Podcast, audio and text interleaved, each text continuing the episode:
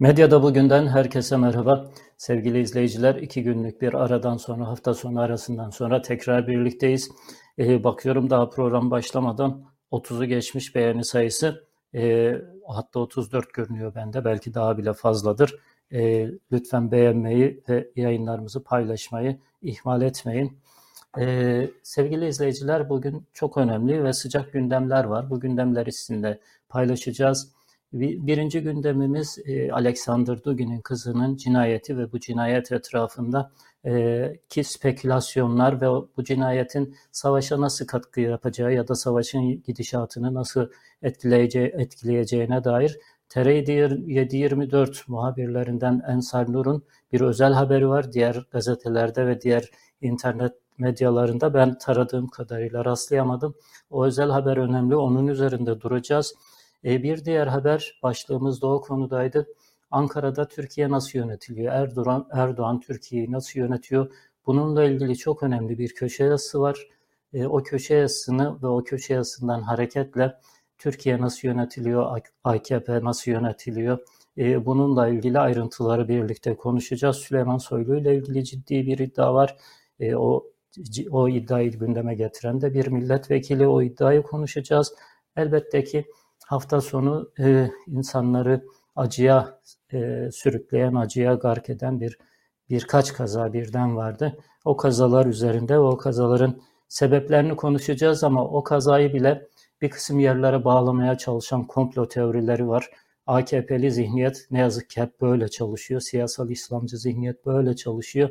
Onun e, alt başlıklarını göreceğiz. Elbette ki ekonomi ve diğer gündemdeki konuları da birlikte gözden geçireceğiz. Evet dediğim gibi e, Alexander Dugin'in kızının e, bir suikast sonucunda öldürülmesiyle başlayalım isterseniz. E, bir bombalı saldırıda hatta babasının üzerine kayıtlı olduğu söyleniyor. Hayır öyle değil diyenler de var. Kesin bilgi yok fakat o arabada Alexander Dugin'in de olacağı düşünülüyormuş, e, planlanıyormuş. Buna dair ciddi emareler var, ciddi bulgular var. Yani cinayet aslında doğrudan Alexander Dugin'i hedef alan bir suikast gibi görünüyor. E, bir bombalı saldırıda aracına dönük, aracına yönelik bir bombalı saldırıda kızını kaybetti. E, Alexander Dugin, Darya Dugina. Alexander Dugin'i Türkiye kamuoyu yakından tanıyor. Bilhassa Aydınlık grubu, Doğu Perinçek grubuyla içli dışlı ilişkileri var. Ee, bunun ötesinde 15 Temmuz'dan hemen bir gün önce Türkiye'ye geldiği ve AKP hükümetiyle 15 Temmuz'a dair bir kısım şeyleri konuştuğuna dair bilgiler vardı. Onun için AKP'liler de biraz Rus milliyetçiliğini ve Avrasyacılığı desteklediği için Dugin'i seviyor. Eskiden Avrasyacı e, biraz Ergenekon dediğimiz yapıya yakın kanat e, Dugin'i çok severdi, çok parlatırdı. Bu koalisyondan sonra AKP Ergenekon koalisyonundan sonra e, Dugin AKP'lilerin de e, önemli sevdiği, yakından takip ettiği isimlerden birisi haline geldi. Aslında bir komplo teorisyeni, e, şeyin e, Putin'in en yakın adamı, en yakın kurmayı falan gibi iddialarda çok fazla e, gerçeği yansıtmıyor ama bilhassa Ukrayna Savaşı sırasında kendi ve kızının e, Rusya'ya, Putin'e verdiği destekle biraz daha bir adım daha öne çıktı diyebiliriz. Peki bu cinayeti kim işledi? Rusya hemen apar topar e, Ukrayna'yı suçladı. E, fakat e, Ukrayna biz terörist değiliz, biz terör eylemleri yapmayız dedi. E, bunu e, yalanladı. E, TR724'teki özel habere gelelim şimdi. Rusya'da ilginç gelişme. Dugin suikastini Ulusal Cumhuriyet Ordusu e, isminde bir grup üstlendi. E, bu dediğim gibi TR724'te gördüğüm bir haber. TR724'ün başarılı muhabirlerinden Ensar Nur'un bir haberi. E, Rusya'da kurulmuş bir aslında iç junta diyebiliriz buna. Zaten savaşın başından beri hatırlarsanız e, Batı bloku e, Putin'in bir iç darbeyle, bir saray darbesiyle ya da Rusya'nın kendi dinamikleriyle ancak durdurulabileceğini söylüyordu. Bu tür tahminler yapılıyordu. Çünkü hani e, bu savaştan karlı çıkan bir Putin var. Putin'in etrafındaki çekirdek kadro var. Bir de oligarklar var. Yani her halükarda yurt dışındaki mallarına el konulmuş olsa bile Putin'i desteklemeye en azından şimdilik devam eden e, ve Putin sayesinde zengin olmuş ve Putin sayesinde zengin olmaya devam edecek bir çekirdek kadro var. O kadronun sadece Putin'i desteklediği ama bir noktadan sonra oligarkların bile bu mali e, yaptırımlara dayanamayacağı ve Putin'i terk edeceğine dair tahminler vardı. E, Rospartizan isimli bir grup Telegram'da e, bir bildiri paylaştılar ve bu bildiride e, aynen şöyle diyorlardı. Bizler Rus aktivistler, askerler, politikacılar, şimdi Ulusal Cumhuriyet Ordusu'nun partizanları ve savaşçıları, savaş çığırtkanlarını, soyguncuları, Rusya halkının zalimlerini yasa dışı ilan ediyoruz. Başkan Putin'i anayasayı değiştiren Slav halkları arasında kardeş kavgasına yol açan biliyorsunuz Ukrayna ile Rusya e, neredeyse aynı halk. Rus askerlerini gerçek ve anlamsız ölüme gönderen otorite gaspçısı ve askeri suçlu ilan ediyoruz. Putin'e dönük bir e, tepkinin ifadesi olarak bu cinayeti işlediklerini, bu suikasti işlediklerini iddia ediyorlar. Bazıları için yoksulluk ve tabutlar, diğerleri için saraylar onun politikasının özüdür. Haklarından mahrum bırakılmış insanların tiranlara karşı isyan etme hakkına sahip olduğunu inanıyoruz. Putin bizim tarafımızdan tahttan indirilecek ve yok edilecek. Aslında çok uzun bir bildiri. Ben sadece özet kısmını aldım. E, bildirinin tamamını ve bu konudaki haberleri, Dugin'le ilgili e, analizleri TR24 internet sitesinden izleyebilirsiniz. Orada okuyabilirsiniz. Bununla ilgili önemli bir gelişmede çarşamba günü Ukrayna'nın bağımsızlık yıl dönümü ve bu bağımsızlık yıl dönümüne dönük Rusya'nın büyük ve kanlı saldırılar gerçekleştirebileceğine dair ürkütücü tahminler var. Hatta Ukrayna bu e, tahminleri paylaştığı için tedbirleri üst düzeye çıkarmaya çalışıyor. Bu arada e, Rusya Karadeniz'e e, seyir füzesi taşıyan gemiler gönderdi. Bundan dolayı da Ukrayna e, teyakkuz halinde dediğim gibi çarşamba günü bağımsızlık günü kutlamaları var ve o bağımsızlık günü kutlamalarının e, kana bulanabileceğine dair endişeler var. E, Dugin'in kızının Darya Dugina'nın e, öldürülmesini de gerekçe göstererek, bahane ederek e, Putin'in böyle bir saldırıyı gerçekleştirebileceğine dair tahminler e, had safhada. E, hafta sonuna girmeden önce Erdoğan'ın e, Zelenski ile görüşmesi ve bu görüşmenin asıl sebebinin hani gazetelerde farklı yansıtılsa da e, Zaporoje e, nükleer santralinin güvenliği ve o e, nükleer santralin kontrolünün Türkiye'de olmasını talep etmişti Erdoğan. E, kulislerde çok az insanın söylediği ama gerçek sebep, gerçek gerekçe bu demiştik. E, ondan sonraki günler hani bizim bu değerlendirmemizden sonra e, diğer gazetelerde de e, bu nükleer santral ve bu nükleer santralin güvenliği, o e, nükleer santralin Türkiye tarafından e, işletilmesi bir anlamda e, gündeme geldiğine dair haberler sıklaşmaya başladı. Erdoğan da Putin'le bu konuyu görüşeceğim diyerek aslında dediğim gibi ağzındaki baklayı çıkarmış oldu. Türkiye e, Putin'e vekaleten aslında o nükleer santralin güvenliğini sağlamak istiyor ama Zelenski ilk elden ve çok sert ve net bir biçimde bu talebi geri çevirmişti. Görüşmeden sızan kulis bilgileri içerisinde bunu e, söyleyebiliriz. E, bir diğer haberimiz sevgili izleyiciler AKP'nin Türkiye'nin nasıl yönetildiğini gösteren çok önemli bir yazı yayınlandı. Kısa Dalga Net isimli e, yeni sayılabilecek çok yakın zamanda kurulmuş bir sosyal mecra, bir internet sitesi. E, başka gazetelerden ayrılan, televizyonlardan ayrılan, bağımsız kalan gazetecilerin kurduğu bir site. Ben yakından takip ediyorum. Size de önerebilirim. Orada Sedat Bozkurt'un bir makalesi var. Sedat Bozkurt kıdemli Ankara gazetecilerinden bir tanesi. Hatta Ankara'da artık e, türünün son örneklerinden birisi diyebiliriz. Sedat Bozkurt e, kulisleri çok yakından takip eden AKP'yi, MHP'yi, e, bütün Ankara e, partilerine siyaseti çok yakından takip eden duayen gazetecilerden bir tanesi çok önemli bir makaleye imza attı. Aslında makalenin ağırlıklı bölümü e, Erdoğan'ın ekonomi politikalarını anlatıyor ama onu anlatırken söylediği çok önemli başka cümleler var. Biz o önemli cümlelere fokuslanalım. Sedat Bozkurt diyor ki Erdoğan'a kimse gerçeği söyleyemiyor zaten korkuyorlar gerçeği söylemekten. Korkmalarının da ötesinde e, zaten herhangi bir kişi görüşmeye girmeden önce özel kalem müdürü Hasan Doğan tarafından kulağa çekiliyor. Bazı şeyleri Erdoğan'a söylememesi konusunda tembihleniyor. Şayet söylersen bu senin son görüşmen olur. Bu herhalde tehditin en küçük olanı, en basit olanı belki çok daha ileriye giden tehditlerle de insanlar karşılaşabilir. E, yazıdan birkaç cümle okuyalım isterseniz. Cumhurbaşkanlığı Külliyesi'nde ekonomiyi danışacağı kimse yok artık diyor Sedat Bozkurt Erdoğan'ın. Yiğit Bulut ve Cemil Erten bile kaldı ki Cemil Erten ve Yiğit Bulut aslında tam Erdoğan'ın istediği ekonomi danışmanlarıydı. Hani balta vuranın hık diyicisi Erzurum'un şey Erdoğan'ın e, her söylediğine e, kılıf bulmayı çok maharetli insanlardı. Onun için sarayda duruyorlardı.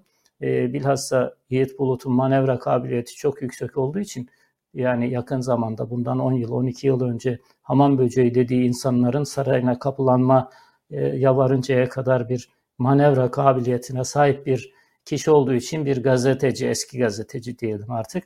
Olduğu için aslında e, Yiğit Bulut ve Cemil Erten bile artık Erdoğan'ı yetmiyorsa kılıf bulma konusunda onlar bile aciz kalıyorlarsa Erdoğan'ın yaşadığı e, hakikatten kopukluğun e, boyutunu ben tahmin etmekte zorlanıyorum.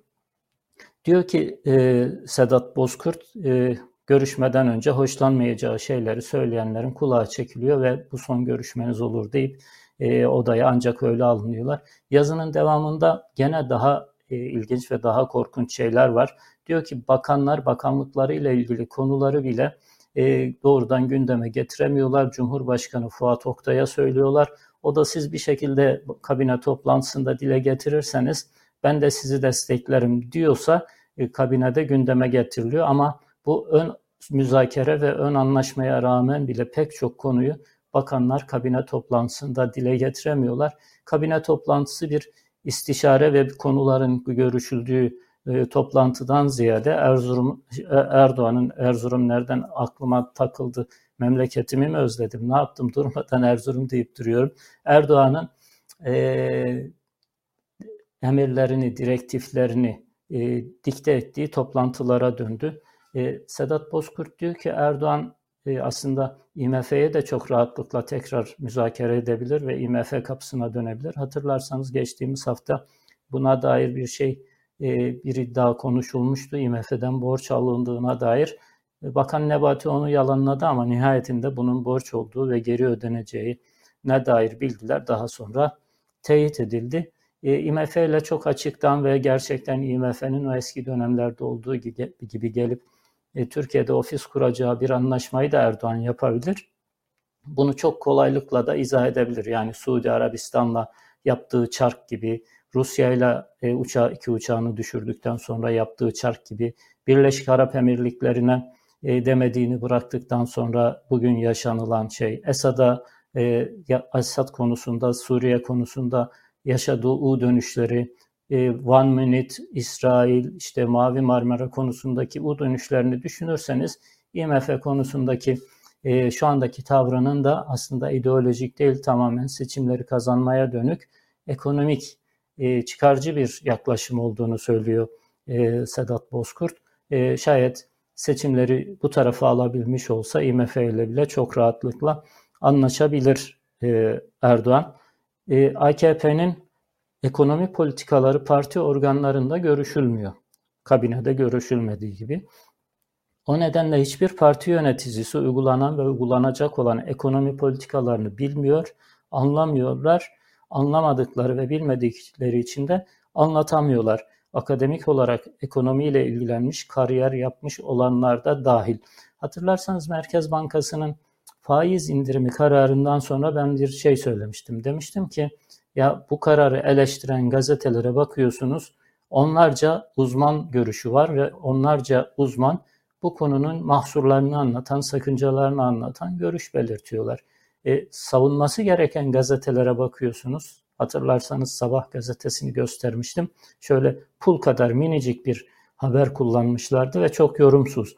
E, ve çıkıp hiç kimse, hiçbir parti yetkilisi ve hiçbir AKP'li ekonomist, AK, ekonomi konusunda kariyer yapmış ve AKP'ye destek veren hiç kimse çıkıp da o faiz kararını savunmadı. Faiz kararının iyiliklerini anlatan destanlar döşemedi. Neden? Çünkü onlar da kendi içlerinde hem atılacak adımları bilmiyorlar hem de atılacak adımları izah etmekte zorlanıyorlar. Bundan dolayı e, çıkıp da Erdoğan'ın ekonomi politikalarını savunan tek kişi bulamıyoruz. Sadece Erdoğan yalın kılıç kendisi bir kısım şeyler söylüyor. O bir kısım şeylerde halkı ne kadar ikna edici olacak e, bunu zaman içerisinde göreceğiz. E, hafta sonu e, TR 24'te isabetli güzel makalelerden bir tanesi Ahmet Muhsin Karabay'ın bir analiziydi. E, pe, pek çoğumuzun unuttuğu iki yıl öncesine dair bir konuşmayı hatırlattı Ahmet Muhsin Karabay. E, Erdoğan'ın faiz şifreleri Şevki Yılmaz'ın sözünde gizli. Şevki Yılmaz ne demişti hatırlıyor musunuz? Akit TV'de katıldığı ve her hafta mutat olarak yaptığı e, şeyde programda canlı program galiba e, ya da canlı da olmayabilir. Şimdi tam hatırlamıyorum. Orada şunu söylemişti. Ya Merkez Bankası'nda 700 ton altın var diyorlar. İşte Merkez Bankası e, rezervlerinde şu kadar para var. Bu paraları ne yapacaksınız diyor. AKP iktidarını götürürse mutfak götürecek, götürürse aç insanlar götürecek. Siz bu paraları, bu altınlar ne yapacaksınız? Bu, sizden sonra gelen tırnak içerisinde onun cümlesi olduğu için söyleyeyim. Bu hırsızlara mı bırakacaksınız diyor. Onları kullanın diyor. Bu mutfaktaki yangını söndürün. İşte AKP'nin ekonomi politikası aslında tam da bu. Ee, daha sonra faturası çok ağır olsa bile suni, yapay bir cennet e, oluşturmak istiyor Erdoğan seçimden önce. Bunun için Merkez Bankası durmadan para basıyor. Bunun için işte faiz indirim kararları uygulanıyor. Bunun için şimdi önümüzdeki çarşamba günü büyük ihtimalle açıklayacaklar.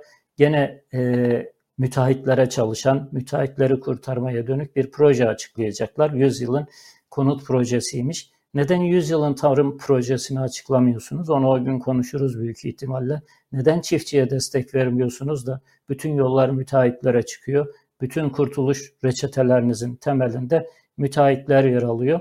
İşte Şevki Yılmaz'ın iki yıl önceki konuşmasıyla bugünkü ekonomik adımları düşündüğünüzde ki ta o gün Şevki Yılmaz şey diyordu asgari ücrete büyük zamlar yapın, işte mutfaktaki yangını söndürecek şekilde o elinizdeki parayı, elinizdeki altınları, her şeyi kullanın diyordu. Yoksa sizden sonra gelecek bu hırsızlara mı bırakacaksınız demiştim.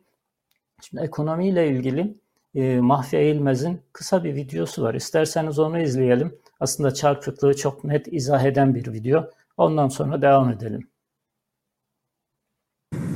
E şimdi bir yandan da Merkez Bankası'na yük yükledik. Ben bakıyorum Merkez Bankası zarar ediyor şu anda. Dünyada Merkez Bankası zarar etmez ya. Yani bir liraya mal ettiği paranın üstüne 200 lira yazıp satan adam zarar eder mi ya? Bizde zarar ediyor. Şu anda 250 milyar değerleme e, hesabına bakın zarar ediyor. Bu ne demektir? Yani Merkez Bankası kar ettiği zaman karını hazineye verir. Zarar ettiği zaman da zararını hazineden alır. Yıl sonunda hazine bir de bunu verecek. Evet, çarpıklığı izah eden videolardan bir tanesiydi.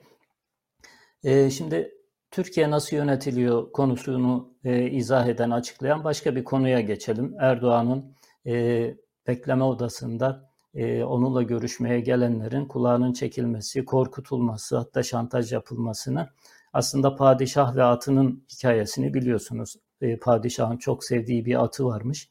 Ve onun hani gözü gibi koruyormuş, canı gibi seviyormuş. E, o at bir gün e, vefat etmiş, at ölmüş. Fakat etrafından hiç kimse atın öldüğünü padişaha söylemeye cesaret edemiyormuş. Sonra bir saf köylü bulmuşlar. Saf ama biraz kurnaz bir köylü. Getirmişler ve padişaha e, atıyla ilgili haberi o vermiş. Nasıl vermiş? E, padişah atını sordukça e, sultanım atınız uyuyor ama uyanmıyor. Nasıl olur demiş. Nasıl uyuyor? İşte sırt üstü uyuyor ve e, nalları da havaya dikmiş bir biçimde uyuyor filan böyle e, birkaç soru ve cevaptan sonra sultan diyor ki ya at ölmüş desene birader bu at ölmüş diyor. Sultanım ben söylemedim sen söyledin diyor. Şimdi Erdoğan'a da atının öldüğünü söyleyecek bir e, birisine ihtiyaç var. Aslında ekonomi de Erdoğan'ı iktidarda tutan, Erdoğan'ın bir anlamda hayatta tutan atıydı. Şu anda o atın e, öldüğünü kimse Erdoğan'a söyleyemiyor. E, söyleyenlerin de başına iş geliyor. Peki e, diğer haberimize geçelim. Türkiye nasıl yönetiliyor? Türkiye'yi kimler yönetiyor? Bununla ilgili bir başka haber. E, CHP Mersin Milletvekili Ali Mahir Başarır e, AKP ile ilgili, AKP'nin bürokraside yaptıkları, AKP'nin siyasette yaptıklarıyla ilgili e, önemli bilgileri e, yerine göre bir dedektif gibi araştırıp e, deşifre etmeye çalışan milletvekillerinden bir tanesi. Dün çok ağır bir iddiada bulundu. Çok ilginç ve ağır bir iddiada bulundu. E, dedi ki Süleyman Soylu yani İçişleri Bakanı, İçişleri Bakanı'ndan söz ediyoruz. Bir AKP'li e, bakanı o bakanın ofisini dinlettiriyor dedi. Ve hani ismini vermeyeceğim dedi ama çok önemli bir kişi. Ee, biraz daha e, hedefi daralttı, biraz daha tanımlarını netleştirdi. Daha önce genel başkanlık da yapmış bir kişi bu diyor. E, ve e, bu kişinin Süleyman Soylu tarafından dinlettirildiğini söylüyor. E, benim aklıma iki kişi geliyor.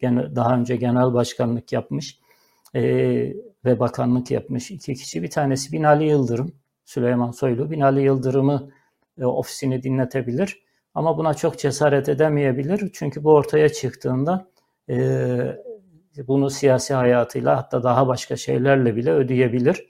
Ancak tek şart Erdoğan Binali'nin ofisini dinlettir derse Erdoğan'ın talimatı üzerine Binali Yıldırım'ın ofisini dinletebilir e, Süleyman Soylu. Bu da akla uzak, bu da AKP'nin gerçeklerine uzak bir tahmin değil. Bu da bunu da yapmış olabilir ama benim aklıma e, verilen tanıma uyan diğer bir genel başkan ve diğer bir e, bakan olarak Numan Kurtulmuş geldi. Hatırlarsanız e, Süleyman Soylu Demokrat Parti Genel Başkanı olarak Numan Kurtulmuş da Has Parti Genel Başkanı olarak partilerini kapatarak partiler daha doğrusu Numan Süleyman Soylu partisini kapatamadı da genel başkanlıktan indikten sonra geldi AKP'ye iltihak etti. Numan Kurtulmuş ise e, büyük umutlarla kurduğu işte e, hem milli görüş hareketi içerisinden hem de bir kısım merkezden ve sol partilerden, sol görüşlü insanlardan e, kurduğu partisini bir gece lağvederek AKP'ye katıldı. E, bakan oldu, genel başkan yardımcısı oldu. Şu anda biraz kızak mevkide genel başkan vekili diye bir mevki uydurmuşlar ama e, İrab'dan mahalli yok derlerdi. Eskiler biraz öyle görünüyor. Şimdi Süleyman Soylu kimi dinletmiş olabilir? Benim kanaatim Numan Kurtulmuş. Çünkü tanıma daha fazla uyuyor. Genel başkan e, ve bakanlık yapmış birisi. E, üçüncü isim e, Ahmet Davutoğlu olabilir. Bakanlık yapmış, genel başkanlık yapmış. Ama o halen AKP'li olmadığı için bence sıralama dışında e, bilmiyorum siz benim kanaatimi paylaşıyor musunuz? Lütfen e, chatten e, görüşlerinizi yazabilirsiniz. Bu arada arkadaşlar chatteki bazı bilgileri, bazı mesajları benimle paylaşırlarsa buradan okuyabilirim. Çünkü ben takip etmekte zorlanıyorum. Sizce Numan Kurtulmuş mu, Binali Yıldırım mı dinlenmiştir Süleyman Soylu tarafından? E, bu konudaki görüşlerinizi bekliyorum. Şimdi kimse şaşırmamıştır zannediyorum. Yani Süleyman Soylu e, Numan Kurtulmuş'u dinletti. Hatta Binali Yıldırım'ı dinletti diye bir haber duyduğunuzda hiçbiriniz aa öyle mi ya gerçekten olmaz böyle şey filan dememişsinizdir. Ben demedim şahsen hiç şaşırmadım. Hiçbir e, şaşırma belirtisi bile göstermedim. Tam Türkiye'ye, tam AKP rejimine, Erdoğan rejimine uygun bir İçişleri Bakanı Süleyman Soylu e, kendi e, kariyer hesapları için de dinletmiş olabilir, yapmış olabilir bu işi. Ya da Erdoğan'ın talimatıyla da yapmış olabilir. Erdoğan çünkü çevresine güvenmediği için işte yani yanına girip de bazı gerçekleri insanların e, söyleyemediği bir lider çok her şeyden korkar ve herkesi tehdit olarak görür diye düşünüyorum ben. E peki Türkiye nasıl yönetiliyor? Bürokrasi nasıl işliyor? Güvenlik bürokrasisi, yargı bürokrasisi nasıl işliyor? Bu konuda gazeteci Timur Soykan'ın e, kısa bir videosu var. 2 dakikalık yaklaşık. O videoyu da izleyelim. Orada da çok çarpıcı örnekler var Timur Soykan'ın isim vererek e, dile getirdiği e, olaylar var. Örnek ve yaşanmış e, kayıtlara geçmiş. Belki bir kısmı mahkeme kayıtlarına geçmiş. E, çok çarpıcı olaylar var. O videoyu izleyelim. Sonra tekrar devam edelim. Bence Sedat Peker ifşalarının bizim duvar kitabında da anlattığımız en önemli unsur şu. Yargı bir silah olarak kullanılıyor. Yani eskiden mafyanın infazlar yapardı, tehdit ederdi, topuğunuzdan vururdu mafya veya birini kaçırırdı. Artık ne yapıyorlar biliyor musunuz? Mafya grupları birbirlerine karşı ya da onlara engel olanlara karşı davalar, soruşturmalar açtırabiliyor. Mafyanın polisleri var, mafyanın yargıçları var, mafyanın savcıları var ve bunun o kadar çok örneğiyle karşılaşıyoruz ki sadece Sedat Peker'in ifşalarında görmüyoruz bunu. Yani o mafya liderinin kendi de bazılarında suç ortaklığı olduğu pastor, ifşalarda görmüyoruz sadece bunu. Biz her gün dava dosyaları okuduğumuzda bunun inanılmaz vahim örnekleriyle karşılaşıyoruz. Bir örnek vereceğim. En son okuduğum dosyalardan bir örnek. Bir savcı İranlı ajanlara çalışıyor arkadaşlar. İstanbul Anadolu Adliyesi'nde bir savcı İranlı ajanlar Türkiye'de İranlı muhalifleri kaçırmak için birileriyle temas kuruyorlar suç örgütleriyle. Suç örgütünün başı Davut Yılmaz isimli İstanbul Anadolu Adliyesi'ndeki bir savcı. Ve tek tek örneğin bir tanesini Denizli'de kaçırıyorlar. Bir tanesini Yolova'da kaçırmaya çalışıyorlar. Bir tanesini Zonguldak'ta kaçırmaya çalışıyorlar. Savcının çetesi var ve çetesinin mensupları polis ve birlikte çalıştığı bir savunma sanayi şirketinin sahibi kişi var. Onunla birlikte bu işi yaparken polisli çeteyle, savcılı çeteyle iş adamının çetesi birbirine giriyor. İranlı ajanlarla parada anlaşamıyorlar. Birbirlerinin işini bozmak için birbirleriyle çatışıyorlar. Başka bir savcıdan bahsedeyim. Adam, bu da İstanbul'da bir savcı, savcı Lütfü Karabacak. Bir şirketin borcu var ve çekler vermiş. O çekleri kullanmamaları için savcı sipariş operasyon yaptırıyor savcıya. Diyor ki savcı bu kişilere bana diyor 1 milyon dolar verin. 1 milyon dolar için, karşılığında bu sizden alacaklı olanlara operasyon yaparım diyor. Dosya kendisine geldiğinde 100 bin dolar rüşvet alıyor. Operasyonu yaptığında 900 bin dolar daha istiyor. Onlar 900 bin doları veremiyorlar. 250 bin dolar veriyorlar savcıya. Bunun üzerine operasyon yaptığı örgütün liderini 250 bin dolar alarak serbest bırakıyor. Başka bir savcı savcı. Uyuşturucu baronu savcı olur mu arkadaşlar? Ba savcı polisleri kurye yapmış ve kurye polisler uyuşturucu taşıyorlar. Bir tanesi ödüllü bir polis Konya'da yakalanıyor. Savcının aracında yakalanıyor. Ve savcının Hakkari, Van, Antalya, Adana, Antalya ve Konya üzerinden bir uyuşturucu rotası oluşturduğunu görüyoruz. Bunlar sadece kirli ol insanlar oldukları için olmuyor. Bu bir sistem. Evet yani gazetenin, gazeteci Timur Soykan'ın anlattığı olaylar birebir örnek isimlerin belli olduğu bir kısmı işte gazetelere de yansıdı en son o uyuşturucu baronu olan e, savcının HSK kararıyla meslekten ihraç edildiğini öğrendik. E, ya bunlar hani çok böyle gizli saklı bilgiler de değil. Sadece hani bir kısmını Timur Soykan'ın da ortaya çıkardığı e, bilgilerin derlenmiş hali. Yani kısa bir videoda aslında bu geçtiğimiz bir yıl, iki yıl içerisinde poliste ve yargıda karşılaştığımız birkaç örneği derlemiş, bir araya getirmiş, bir demet yapmış. Yani İçişleri Bakanı'nın Süleyman Soylu olduğu bir ülkeden e, yargıçların ya da e, polislerin uyuşturucu kuryesi olması. işte geçen hafta mesela iki farklı haber çıkmıştı. E, fuhuş şebekesi lideri polisler var. Yani yabancı uyruklu kadınları pasaportlarına el koyarak e, fuhuş ticaretinde kullanan, onları köle gibi çalıştıran polislerin haberleri e, birkaç gün önceki gazetelerde vardı. Yani hani böyle e, süte böyle kaymak diyebiliriz. Yani şeyin e, İçişleri Bakanı'nın böyle olduğu, işte yargıçların, polislerin böyle olduğu bir ülke.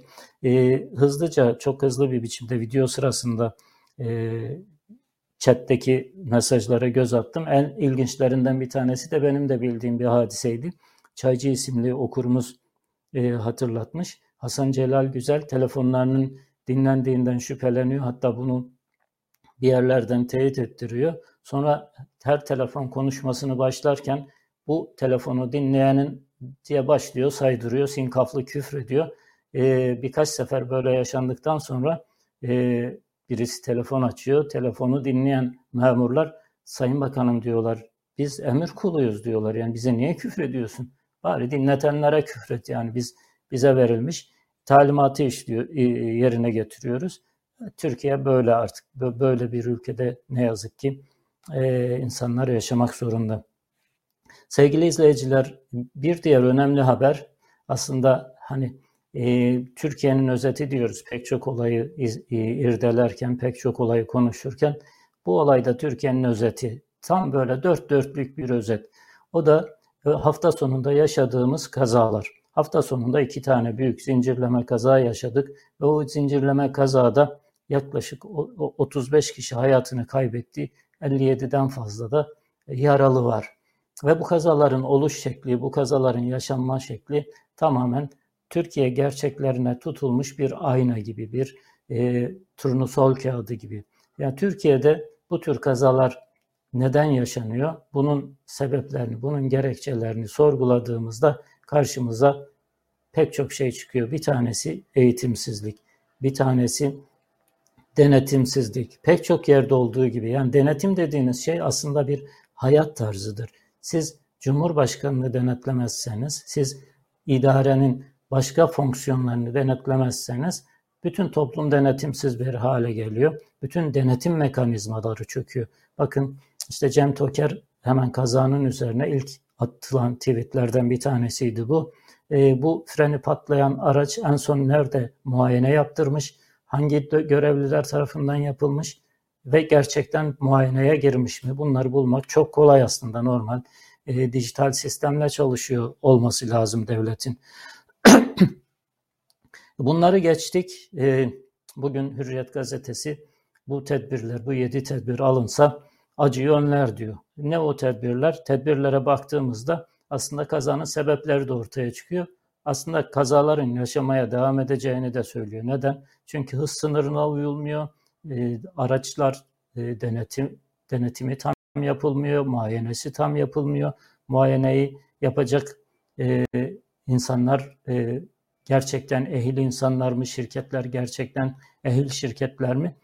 Böyle uzayıp giden bir liste var. Bu arada e, Oto Servisleri Federasyonu diye bir federasyon var. Onun yaptığı bir açıklama var. O açıklamada da diyor ki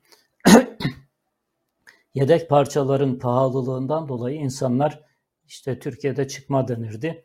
E, çıkma dediğimiz ikinci el ya da ucuza çok e, çakma e, taklit parçalar kullanılıyor. Bilhassa lastiklerin ömrü e, normal teknik ömrünün dışında pek çok e, karayolunda seyir halinde görmüşsünüzdür. Bazı kamyonlardan, otobüslerden e, lastik kılıfı, kılıf diyelim herhalde artık ona, yola fırlar. E, trafiği, seyir güvenliğini tehdit edecek şekilde. Nereden fırlıyor o e, kılıflar? Çünkü ömrü bitmiş lastiğin üstüne e, başka lastiklerden geçirme yapıyorlar. Böyle tuhaf şeyler var. e, bakımları ve e, muayeneleri çok önemli. Bunlar yapılıyor mu, yapılmıyor mu? Güvenlik e, için hız sınırı uygulaması var. Bu hız sınırı uygulamasını aşabilecek pek çok uygulama var. Bunlara geçeceğiz ama başka bir kaza aslında e, Türkiye'deki zihniyeti gösteriyor. Onun e, videosunu izleyelim. Ondan sonra e, haberlere devam edeceğiz. Kavga çıktı, Ankara'da kavga çıktı. İstek ile şey kavga ediyor. Ramazan abi anons et. Ramazan abi güvenliği anons et. Ramazan abi. Lan güvenliği anons et. Adamlar kavga ediyor İstek ile. Çabuk. Güvenliği anons et.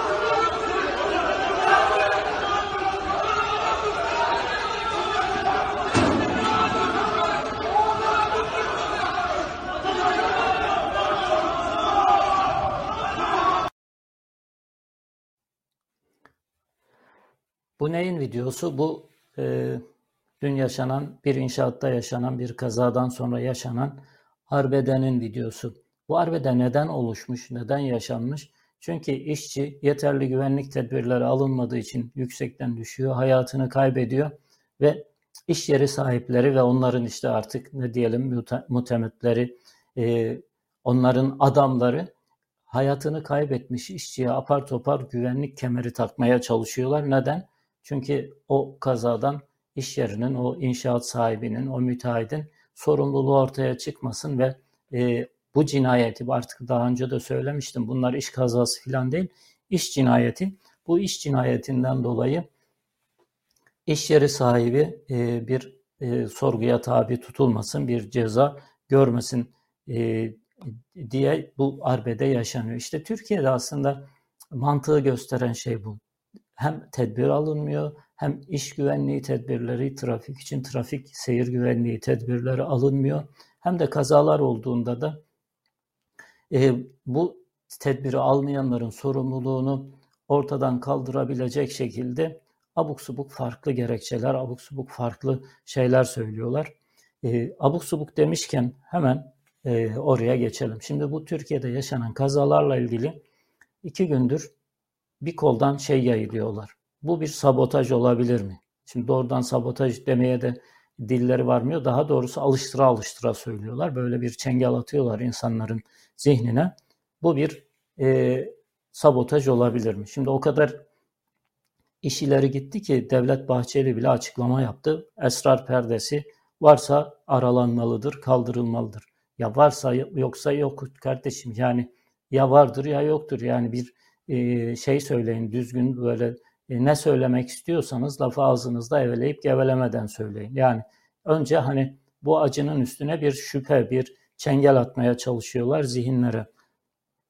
Şimdi Türkiye Gazetesi'nin mesela ki orada iki tane çalışanı da hayatını kaybetti. Belki bu biraz önce söylediğim müteahhit şeyi de olabilir. E, yaklaşımı da olabilir. O müteahhit psikolojisi de olabilir. E, bu kadarı tesadüf mü? Burada bir sabotaj var mı? İşte katliama yol açan iki fırın, e, iki tırın da e, freninin patlaması acaba sabotaj olabilir mi? sorusunu gündeme getirdi. En ileri giden ise Akit'in e, işte sahibi olduğu ailenin, Kara Hasanoğlu ailesinin o aileden birisi ve yazı işleri müdürü aynı zamanda Ali Kara Hasanoğlu'nun yazısı. Kazalar gerçekten sadece kaza mı diyor.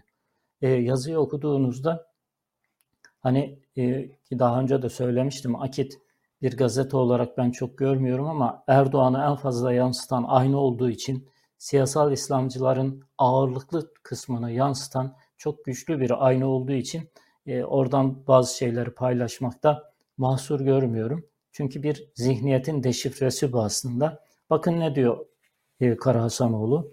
Birbirinin kopyası iki kazada çok sayıda insanımız ölmüş ise acaba bu yaşadığımız iki kaza sadece kaza mı sorusunu sormamız lazım. Mantık bu. İki olayında kazasüstü verilmiş sabotaj olduğu e, araştırılmalı. Adli makamlar e, bunu ortaya çıkarmalıdır. Araçlara dışarıdan müdahale olmuş mudur? Mutlaka araştırılmalıdır filan. E, bu zihniyet kendisini deşifre etmeye devam ediyor. Yazının devamı aslında en az bunun kadar vahim, en az bunun kadar ürpertici. Diyor ki hatırlarsanız tam Cumhurbaşkanlığı seçimi öncesinde 2014'te e, hem de 13 işte 17-25 Aralık e, darbesini yapanlar filan diyor. O, e, hırsızları hırsızları suçüstü yakalamak nasıl darbe oluyorsa artık e, o imza atan ama nihai hedeflerine ulaşmayan çevrelerin uzun süre istismar ettikleri Türkiye tarihinde görülen en büyük maden kazasını yaşadık. Soma'da 301 işçinin vefat ettiği 13 Mayıs 2014 deki kazaya acaba sorusunu yöneltmek, Cumhurbaşkanlığı seçimi ile irtibatlı kaza verilmiş bir sabotajla karşı karşıya mıyız sorusunu uzun süre düşünmemiz vazifemiz olması gerekir. Şimdi Soma'daki o kazanın üzerinden o da bir cinayetti aslında. Neden cinayetti? Çünkü daha sonra ortaya çıktı ki e, gerekli güvenlik, iş yeri güvenliği tedbirleri alınmamış. Çok kolay çok aslında fazla da maliyeti olmayan güvenlik kabinleriyle o işçilerin hayatları kurtula, kurtulabilecekken e, ve AKP'li e, müfettişlerin, AKP'li bakanlık yetkililerin de çok sıkı ağırlandığı bir şirket olmasından rağmen e, bu tedbirler alınmamış ve 301 işçi hayatını kaybetti. 301 işçi hayatını kaybetmekle yetmedi. Hatırlarsanız Erdoğan orada bir kişiyi e, bir markette tokatladı kendisine tepki gösteren. Erdoğan'ın danışmanı Yusuf Yerkel iki özel harekat polisinin yere yatırdığı bir madenciyi, e, hükümeti protesto eden bir madenciyi tekmeledi. O tekmelerden ve o tokatlardan bile daha aslında acı, daha, daha ağır bir şey bu. Yani orada ölen kişiler bir sabotaj sonucu ölmüşler. Neden? Cumhurbaşkanlığı seçimini etkileyebilmek için. Yani Cumhurbaşkanlığı seçimiyle maden kazasının ne alakası var? Artı işte 10 yıl geçti neredeyse üzerinden kazanın. Yargılamalar yapıldı. Failler önemli bir kısmı aklandı. Sahipleri e, neredeyse ödül gibi cezalarla salındı. O 301 madencinin ailesini bir gidin dinleyin. Bir dokunun bakın kaç bin tane ah işiteceksiniz. E, buna rağmen mahkeme esnasında da bir Allah'ın kulu da çıkıp da ya bu sabotajdı diyemedi. Yani şeyler bile hani kendisini savunan e, mühendisler ya da madenin sahipleri bile bu şekilde kendilerini savunamadılar. Böyle bir iddiayı onlar bile ortaya atamadı. Ama işte bu mantık, bu e, siyasal İslamcı mantığı e, her şeyi dış güçlere bağlayarak, dış müdahalelere bağlayarak bütün sorumluluklardan kurtulmaya çalışıyorlar. İşte bu trafik kazalarında da o iki tane şoför tutuklanmış ya, en az o iki tane şoför kadar bu tedbirleri almayan, bu tedbirleri uygulamayan, bu kanuni değişiklikleri yapmayan kişiler de sorumlu. Bu ülkeyi yönetenler de sorumlu. Bu denetimleri yapmayanlar da sorumlu.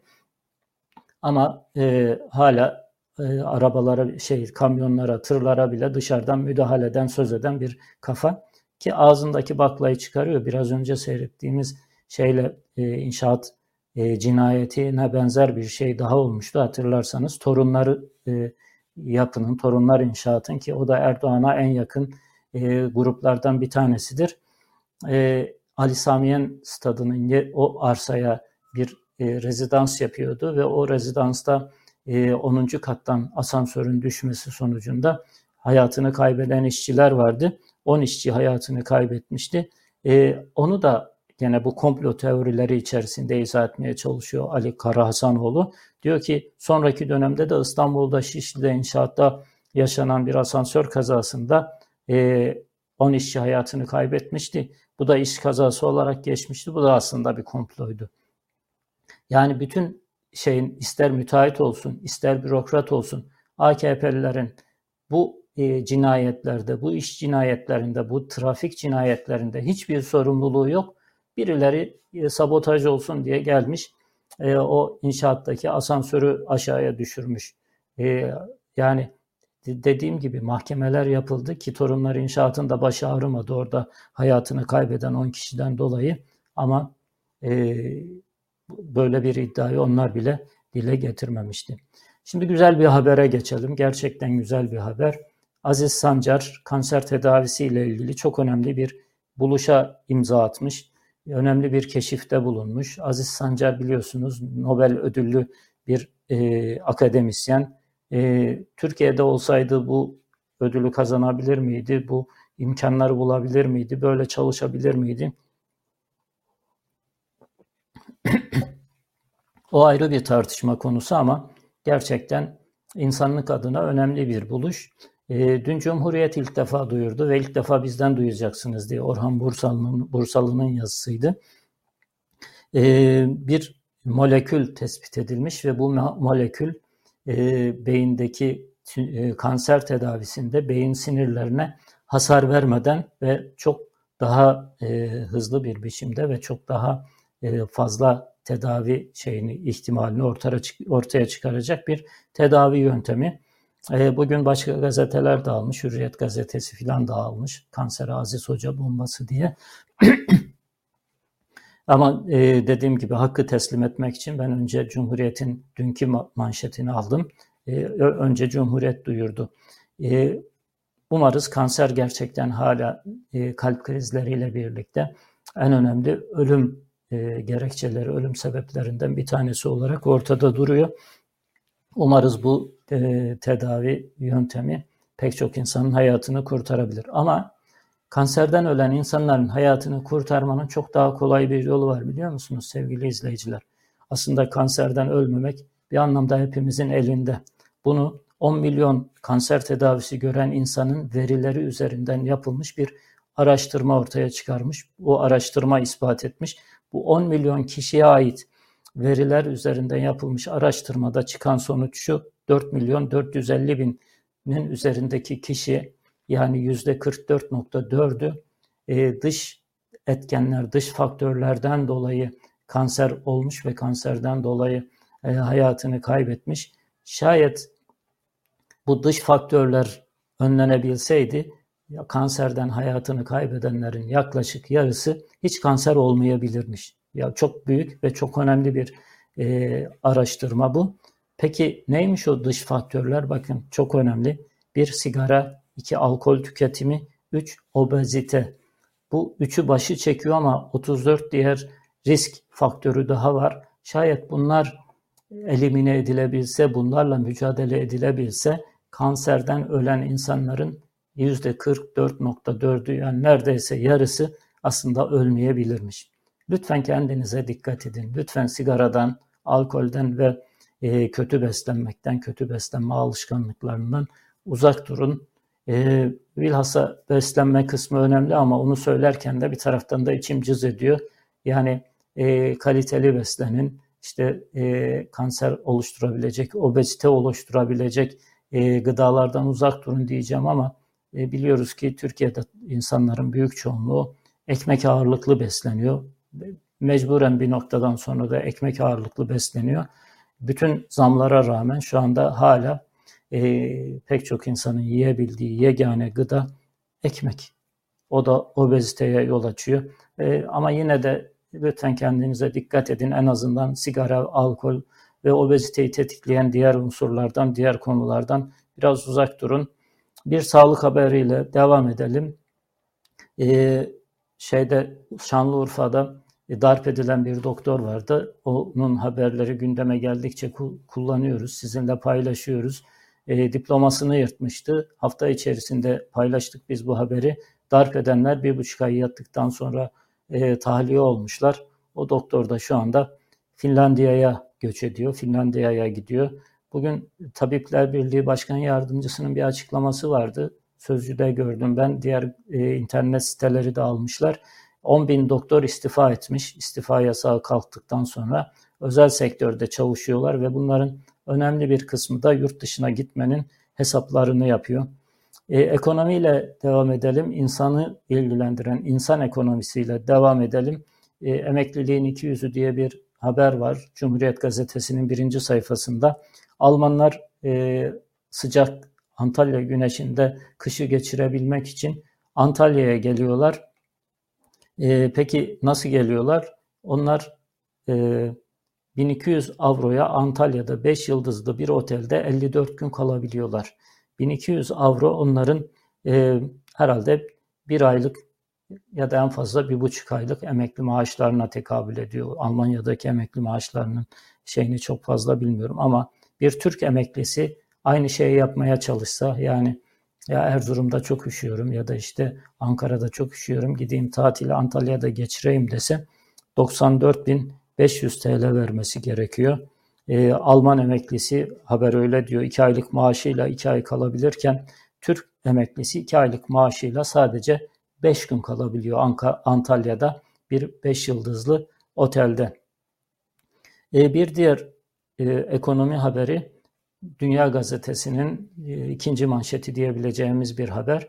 Yabancı mı, yalancı mı? Bunu da biraz da borsada e, yatırım yapan izleyicilerimiz varsa onları ilgilendirebilir diye aldım.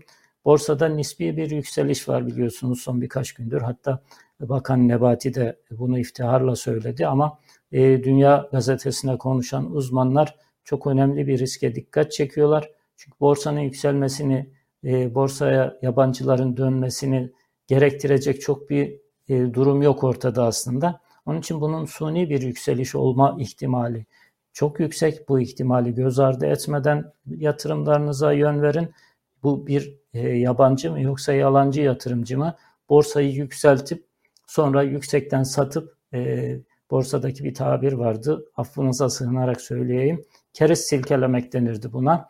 Aha borsa yükseliyor hadi hurra biz de gidelim borsaya yatırım yapalım diyen pek çok insan e, peşlerine takacaklar. Hani Fareli köyün kavalcısı gibi. Sonra götürüp uçurumdan aşağıya yuvarlayacaklar. Onlar karlarını maksimize ettikten sonra satıp çıkacaklar. Siz e, çökmüş bir e, kağıtla, çok çökmüş bir yatırımla ortada kalabilirsiniz. Aman dikkat. Milli Gazete hafta içerisinde sosyal medyada çok gündem olan bir konuyu e, birinci sayfasına taşımış. Krizden etkilenmeyen bir kişi daha bulundu. O da e, AKP'nin Kahramanmaraş İl Kadın Kolları Başkanı Gülçitil Okur. E, biz şeylerimizi, market arabalarımızı fazla fazla taşa taşa dolduruyoruz.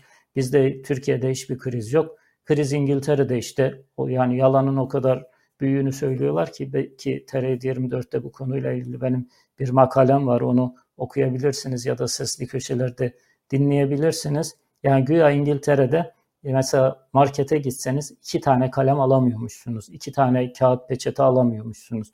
iki tane e, ne bileyim en basit şeyleri e, kağıt mendil alamıyormuşsunuz. Niye? Yasak varmış çünkü. Büyük bir kıtlık varmış İngiltere'de. Aynı üründen iki tane almanız yasakmış. E, bunu da oradaki e, akrabaları olan birileri gelmiş e, başkana anlatmışlar. O da televizyonda anlatıyor. Ve böyle bir şey Avrupa'nın hiçbir ülkesinde ne yazık ki mevcut değil. Kendi kendilerini kandırıyorlar. E, bir diğer haber gene hafta sonunun manşetlerinden bir tanesiydi. E, Türkiye'de bilhassa yoksul kesimlerin halini, hali pür melalini özetleyen bir haberdi. Yoksulluk ve kuyruklar bu milletin kaderi oldu. Bakın şimdi promosyon kuyruğu var. Birazdan bir başka haberde de göreceğiz onu. E, ucuz gıda kuyruğu var, ucuz ekmek kuyruğu, iş bulma kuyruğu, ucuz et kuyruğu, ucuz yağ kuyruğu. Yani ülkeyi e, tam bir şeye çevirdiler. Yani kuyruklar ülkesine çevirdiler ki o iki gün önceki bir haberdi. Devam eden haber ise bugün NTV'den e, e, affedersiniz TR20, TR, T24 sitesinden aldığım bir haber. Emekliler promosyon kuyruğunda isyanda bizi bu hallere getirenler utansın. Bundan sonra da ekmek kuyruğuna gireceğim diyor.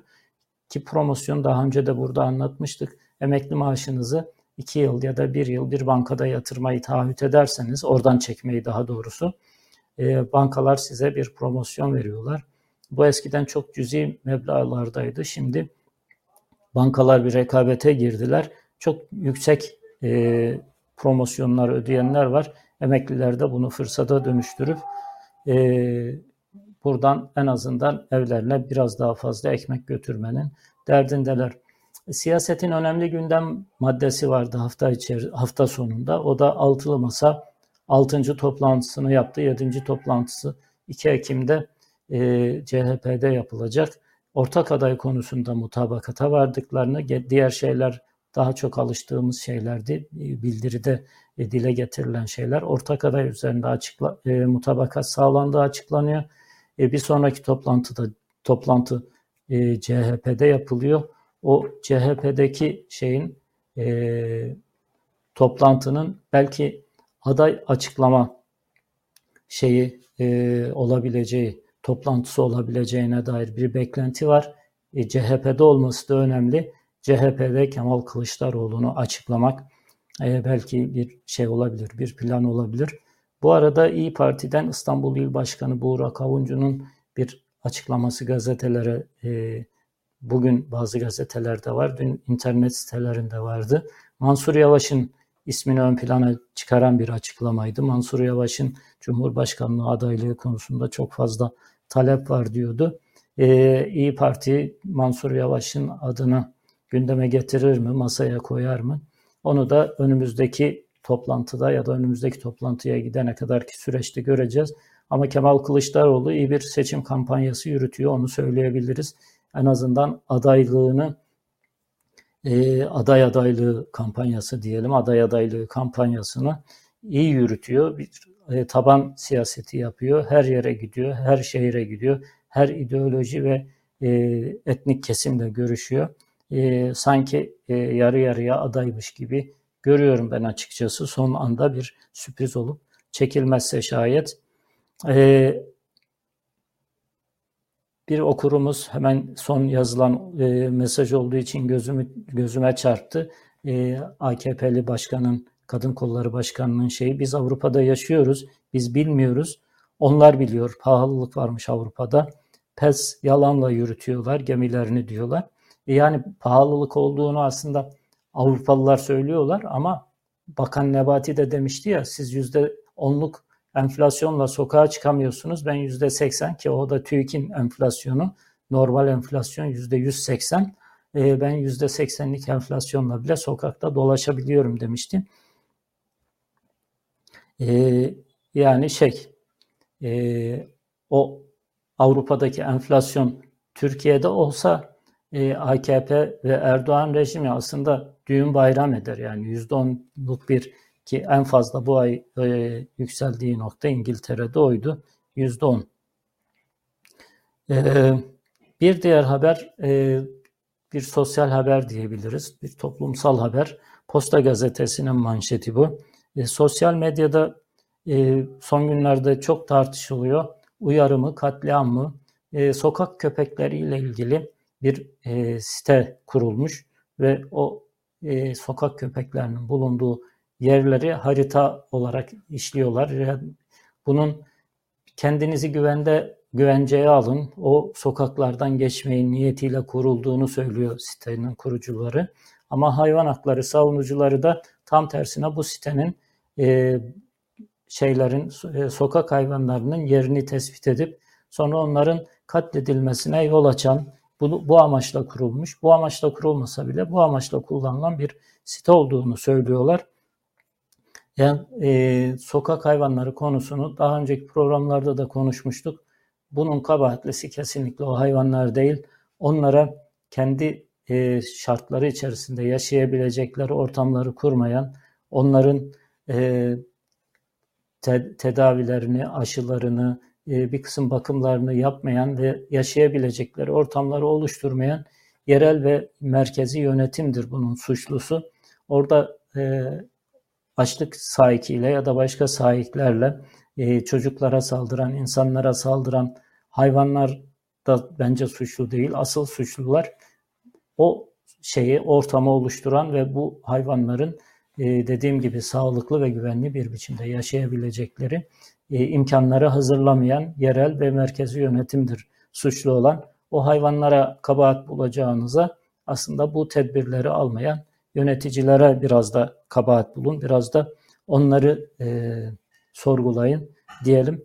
Evet sevgili izleyiciler e, bir Medyada Bugün programının daha sonuna geldik. Bugün mesajlarınıza çok fazla bakamadım. Gündem çok yoğundu. Hafta sonundan birikmiş gündem vardı. Onun için mesajlarınızı daha sonra okumaya çalışacağım ve e, şey yapmaya e, cevap vermeye gayret edeceğim. Bir sonraki programda belki e, bir kısım cevaplar olabilir, bir kısım mesajlarınızdan yararlanabilirim. E, lütfen kanalımıza abone olun, bildirimleri açın size çok daha hızlı bir biçimde ulaşalım ve lütfen paylaşımlarınızla, beğeni ve yorumlarınızla e, yayınımıza ve yayınlarımıza destek olmaya devam edin. E, beni izlediğiniz için teşekkür ediyorum. Yarın sabah aynı saatte yani Türkiye saatiyle 11'de e, Avrupa'nın bir bölümünün saatiyle de en azından e, affeder evet 10'da Türkiye saatiyle 11'de tekrar buluşmak üzere. E, hepiniz e, hoşça kalın, Allah'a emanet olun. Yarın görüşmek üzere.